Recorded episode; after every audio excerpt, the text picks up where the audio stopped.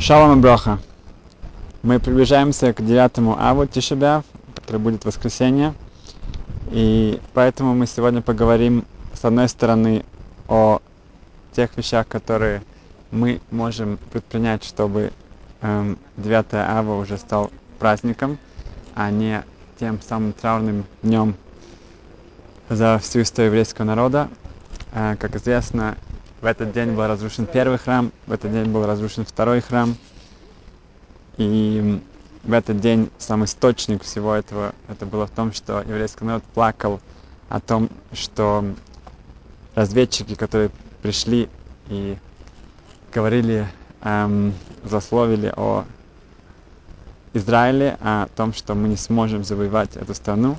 И в этот момент, когда еврейский народ начал плакать, то был издан указ, что так как вы плачете, плачете в эту ночь без причины, то в будущем эта ночь будет действительно эм, днем горя уже по причине.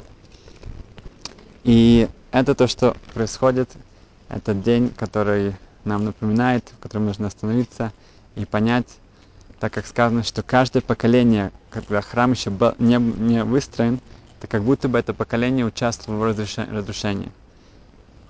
Это значит, что это значит, что в этот момент, когда я не использую, когда я не использую все мои силы, чтобы построить храм, чтобы участвовать в его построении, то это считается, что я участвую в его разрушении. Поэтому нам нужно посмотреть, нам нужно анализировать наши действия, насколько они сопутствуют тому, чтобы этот храм был построен, чтобы мы чувствовали, что каждое наше действие оно приближает его возвращение. Теперь, эм, в тот момент, когда мы останавливаемся, э, мы можем вспомнить тот пример, который приводит Медреш Когелес о лисе. Когелес это экклезиаст. О лисе, которая вдруг обнаруживается перед прекраснейшим садом виноградников. Виноградник, который каждое дерево наполнено виноградом, и эта лиса понимает, что ей нужно туда попасть. Она начинает рыскать, там огромный, перед ней большой забор. Но лиса не сдается, она находит небольшую дырку, начинает в нее эм, протискиваться. Но в половине пути она понимает, что она не помещается, не сможет действительно э, э, попасть внутрь. Но лиса не сдается. Она решает, что так как это из-за того, что часть меня попадает, но часть нет, это значит, если я пойду на диету, тогда я смогу через пару дней эм, войти в такую форму, что я смогу туда пролезть. И так лиса делает, она эм, кушает в течение трех дней и потом спокойно влезает в эту небольшую эм, дырку и начинает наслаждаться всем этим виноградом. И после того, как целого пира, насколько она могла, эм, она уже полностью с удовольствием, э, удовольствием наполнена этим виноградом, начинает свой путь назад, и тут она понимает, что сейчас ее положение намного хуже. Сейчас она вообще даже не начинает пролезать через эту дырку. Что делать? Она хочет на свободу, она не хочет там оставаться. И тут она понимает, что нужно будет делать то же самое. И она начинает голодать, приходится голодать уже больше, чем три дня. И только через это время она сможет наконец-то вы, вылезти на свободу. Она собирает камешки, и, эм, чтобы закрыть эту дырку, а чтобы и говорит при этом, что вот из-за тебя я попала в большую э, кризисную ситуацию. Так Медреш Когелес, экклезиаст, говорит, что это так мы можем прожить нашу жизнь, постоянно бегая за какими-то удовольствиями, за какими-то вещами, которые мы думаем, что действительно нам нужны. Когда я эм, слышал этот Медреш, мне немножко мешало, что, эм, по моему сведению, ли, леса и виноград это не то, что как бы самое привлекательное далеко пища для лисы. Хотя есть упоминание в Широширим про лесу и про виноград. Но, может быть, это тоже намекает нам на то, что огромное количество наших целей, наших тех удов... вещей, которые мы думаем, что принесут нам такое удовольствие, на самом деле это вообще к нам не относится, это не является именно тем, что по-настоящему должно нам приносить удовольствие. Если человек так эм, продолжает, и он не останавливается, он постоянно идет только потом, потом, в конце конца, он поймет, что это на самом деле ему только приносит вред. И в этом Тишебиаф, эти дни перед ним, нужно понять, насколько наши действия, насколько то, что мы делаем, как наша рутина, она э, ведет к тому, что я, да, участвую в выстроении храма, или наоборот. В... Эм, недавно я э, побывал в Антверпене, я слышал очень э, красивое объяснение, которым я хотел поделиться. Эм, это эра, которая свя... говорится, рассказывается в Талмуде, э, Брахот 61б, Самхал Б, Оман Бейс, а Раби Акива, известная Гемора, где Раби Акива встречается с Папус. Папус ему объявляет, Папус Бен Иуда, что как же ты, Раби Акива, э, э, э, идешь против всех указов Римской империи. Римляне запретили изучать Тору, преподавать Тору. И как же ты собираешь целую общину, не просто где-то там в погребе учишь э, со свечкой э, Тору. Нет, ты собираешь целую общину, и ты там набираешь, э, ну, рассказываешь и учишь эм, публично, это же огромная опасность. Эм, тебе не стоит так поступать. На что Раби Акива отвечает этим известным машаль, метафорой, где он объясняет, что это похоже на рыбу, которая плывет из, по, по реке против течения, и когда лиса на берегу видит это, она обращается к рыбе и говорит, что рыба, рыба, а куда ты плывешь, куда ты убегаешь, а что ты убегаешь? А, ну, уплываешь. А на что рыба отвечает, что мы, эм, ты видишь, там в конце стоит сеть, там рыбаки пытаются нас поймать, поэтому пытаемся это, это избежать. На что лиса говорит, что у меня для вас предложение. Выбирайтесь на сушу, здесь мы будем мирно жить, спокойно, никто не сможет вам повредить. На что отвечает рыба? Мы думали, что ты умный, одно из самых умных животных. На самом деле ты даешь нам такие глупые советы. Если вместе, в том месте, где это наше эм, природное э, место, да, это наша фауна, э, что мы в опасности, есть тут э, рыбаки, которые пытаются нас поймать, то там, на суше, где-то вообще, это не наше место э, э, существования. Там нам полный конец. И так Рабиакива объясняет, что если в месте, где мы сейчас находимся, есть эм, такое, ну, галут, такая тяжелая указа, тяжелое эм, эм, преследование, и нам запрещают учить Тору, это опасно. Но если у нас будем без Торы, это, о, это точно совершенно приходит нам конец еврейскому народу. И так э, Векио продолжает э, изучать и учить, преподавать Тору, Берабим э, в, в огромном количестве людей – и после этого он, эм, его действительно э, римляне э, э, его, его ловят и приводят его в тюрьму. И там он встречается с папусом, с тем папус бен Иуда. На что папус бен Иуда, если первый раз он говорил ему Акива, что ты делаешь? Теперь он ему обещает Раби Акива. Раби Акива, эм, Ашреха, твас стал диври ты, э, ты восхвален, ты счастлив, ты, что тебя поймали из-за диври из-за Торы, эм, ты поплатился, ты поплатишь своей жизни из-за Торы. И ой, ми, э, э, что будет со мной, который эм, тут э, будет казнен из-за дворим бетейлем, из-за какой-то никчемной какой-то чепухи. Его тоже э, э, захватили, его приговорили к смерти, да, он называет это чепуха. Спрашивает Вильнский Гоин, эм, а из-за чего действительно поймали папуса?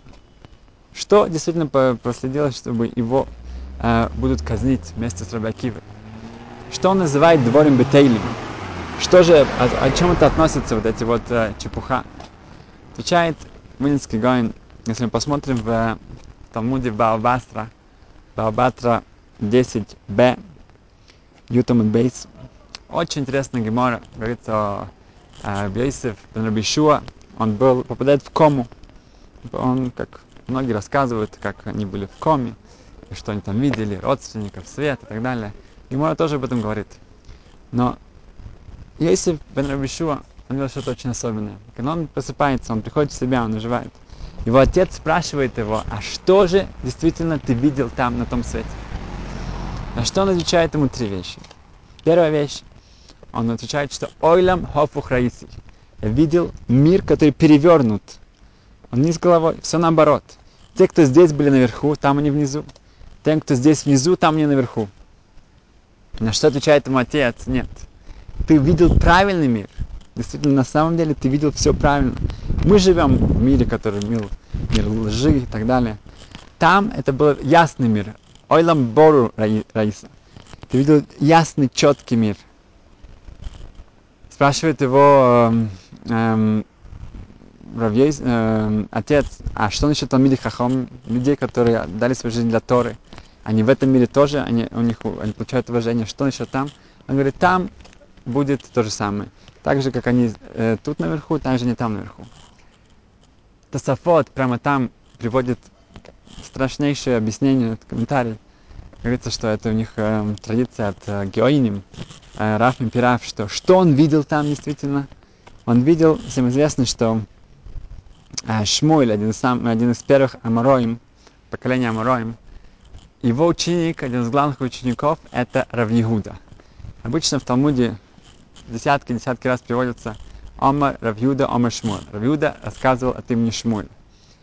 И сказано там, что один раз Шмуэль, когда он преподавал, Равьюда сидел там, пришла какая-то женщина, бедная женщина в какой-то тяжелой ситуации, и она просила помощи. И Шмуэль в тот момент он не отреагировал. На что Равьюда сказал, как же так, тут этой женщине нужна помощь. Он протестовал, нужно ей помочь говорится там, что это то, что он видел. Он видел, что Равиуда будет сидеть наверху, а Шмуэль будет здесь сидеть, как будто он его ученик. Из-за вот этого, то, что он не отреагировал сразу же, когда нужно было кому-то помочь. Это первая вещь. Вторая вещь, говорится там, что эм, Рабиосиф Рабишуа видел, он слышал, точнее, Шамати, что Аши Миши Баликан Талмуда Бьоду. Восхвален, счастлив тот, кто приходит на тот мир, его Тора в его руках. Он действительно то, что он учил, это стало частью его. Он помнит об этом, он знает это, он, он, он, для него это ясно. Эм, что это Тора, это не осталось каким-то, каким-то просто какой-то наукой, которая, что, что человек э, учит и забывает. Это становится частью, что это он сможет прийти через 120 лет наверх с этой Торой, она будет в его руках. И третья вещь, он говорит, что он видел, что он слышал, что Аруга, Лу, эм, Аруга Малхус, те, кто были убиты эм, властями, эм, они, их место в Ганейден, в раю, будет настолько высоко, что никто не может к ним приблизиться. Спрашивает Гимра, кто, о ком идет речь? Если это речь идет о Бякива и его друзьях, имеется в виду то, что мы будем читать сейчас в Тишебя, в 9 ава в Йом-Кипур, о 10 убитых э, э, римлянами, да, когда они зверски убили 10 самых известных э, Талмид Хахом знатоков Торы, э, тогда это понятно, это же ясно, в чем тут какое-то открытие, это в этом нет ничего нового, это понятно, что тот уровень, который они достигли, это никто не может туда э, приблизиться. Но говорит Гемора, нет, там речь идет о Харугей Лут. Харугей Лут, те, кто убиты были от, э, из, э, из города Лут. Отвечает, говорит Раши, о ком идет речь? Что это за, что произошло там? Говорит Раши, что приезжала карета с принцессой из Рима, и какие-то разбойники напали на нее, и они убивают ее. Как реакция на это поступает указ, что если не найдутся настоящие убийцы, то весь город Лут будет полностью разрушен, и все люди будут убиты. Все население Люда будет уничтожено, как наказание, как месть за, то, за смерть этой принцессы. И два брата приходят, и они говорят, что они это сделали. Хотя римлянам понятно, что это они не сделали, они не виноваты. Несмотря на это, они в, Э, их реакция в том, что они эм, эм, убивают их зверски. Кто эти два брата, говорит Раши там, это Лулианус и Папус. Это Лулианус и Папус. Это тот Папус, говорит Вилинский Гойн, который пришел к Раби Акиве и сказал, что ты, тебя будут казнить, ты умираешь за, эм, за Диври Тойра. Это что-то потрясающее. Я умираю за это, это чепуха. Но я спасаю всего лишь город. Это, это по сравнению с тобой, это не так значимо. Эм, это нужно понять, что как бы папу в своей ситуации, он, он, он такой говорит. И потом мы видим, что какого уровня он достигает. Мы видим, что это значит, что преподавать Тору, передавать ее дальше. И мы должны учиться у Рабакива. Рабакива, он начинает в 40 лет.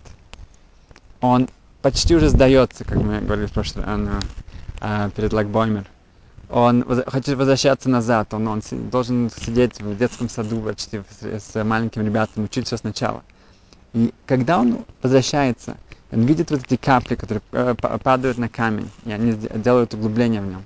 И он понимает, что да, время, со временем, если каждое, каждое слово, что ты учишь, каждый закон, э, э, каждая книга, это все потихоньку, оно делает постоянно эм, эм, след, остается след, остается что-то, что потихоньку может сделать даже, э, э, э, чтобы камень разошелся, да, растворился, потому что Тора, если она может, если вода это может делать с камнем, то Тора точно это может сделать с нашим сердцем. И поэтому это тоже эм, наш урок. Это Рабекил становится отцом устной Торы. Да, если мой Шрабейну, Маше это письменная Тора, Рабекива, он представляет себе весь Талмуд. После того мы знаем, что у него э, через 12 лет у него 12 тысяч учеников. Через 24 года у него 24 тысячи учеников. И после этого он все, всех теряет. Они все умирают. И опять Рабекива не сдается, он идет дальше. Он, он идет и находит себе пять учеников, Раби Мейер, Раби Гуда, Раб Шимон, Раби Йойс, Раби Лозер, и он начинает все сначала – действительно весь наш Талмуд построен на этих пяти, пяти учеников, которые э, передают дальше Тору Рабиакивы. Эм, каждый может стараться, чтобы у него через 120 лет именно будет вот этот шанс, чтобы у него было Талмуда Баяда, чтобы его Тора была частью его, чтобы я видел, что действительно эм, мои, э, мои эм, действия, они вот эти были камешки, с которыми строится каждый день новый храм. В, эм, один мальчик, его учитель взял его в парк на прогулку, и в тот момент э, была весна, и он увидел, что, что падают листья. Эм, и один из таких красивых листов упал, и учитель взял этот лист и сказал, что ты видишь, этот лист, он думает, что он полностью свободен сейчас. Наконец-то он может лететь он ни к чему не привязан. Но на самом деле через пару дней от него ничего не останется, он высохнет, и, и все, он полностью эм, распа- распадется. А это показывает нам, что Тойра эм, это Эйцхайм, если мы, весь еврейский народ, э, это, это древо жизни. Если мы прикреплены к этому, то тогда есть продолжение. Те люди, которые, к сожалению, отпадают, им кажется, что у них есть какая-то иллюзия свободы. На самом деле это, к сожалению, ведет к полному самоуничтожению. И об этом нужно подумать, как мы сами это делаем. Можно подумать, как мы других стараемся, эм, чтобы они участвовали, чтобы храм вернулся к нам. Эм, и без Сашем, чтобы мы действительно участвовали и радовались, когда будет вернулся нам третий храм. Спасибо, успеха.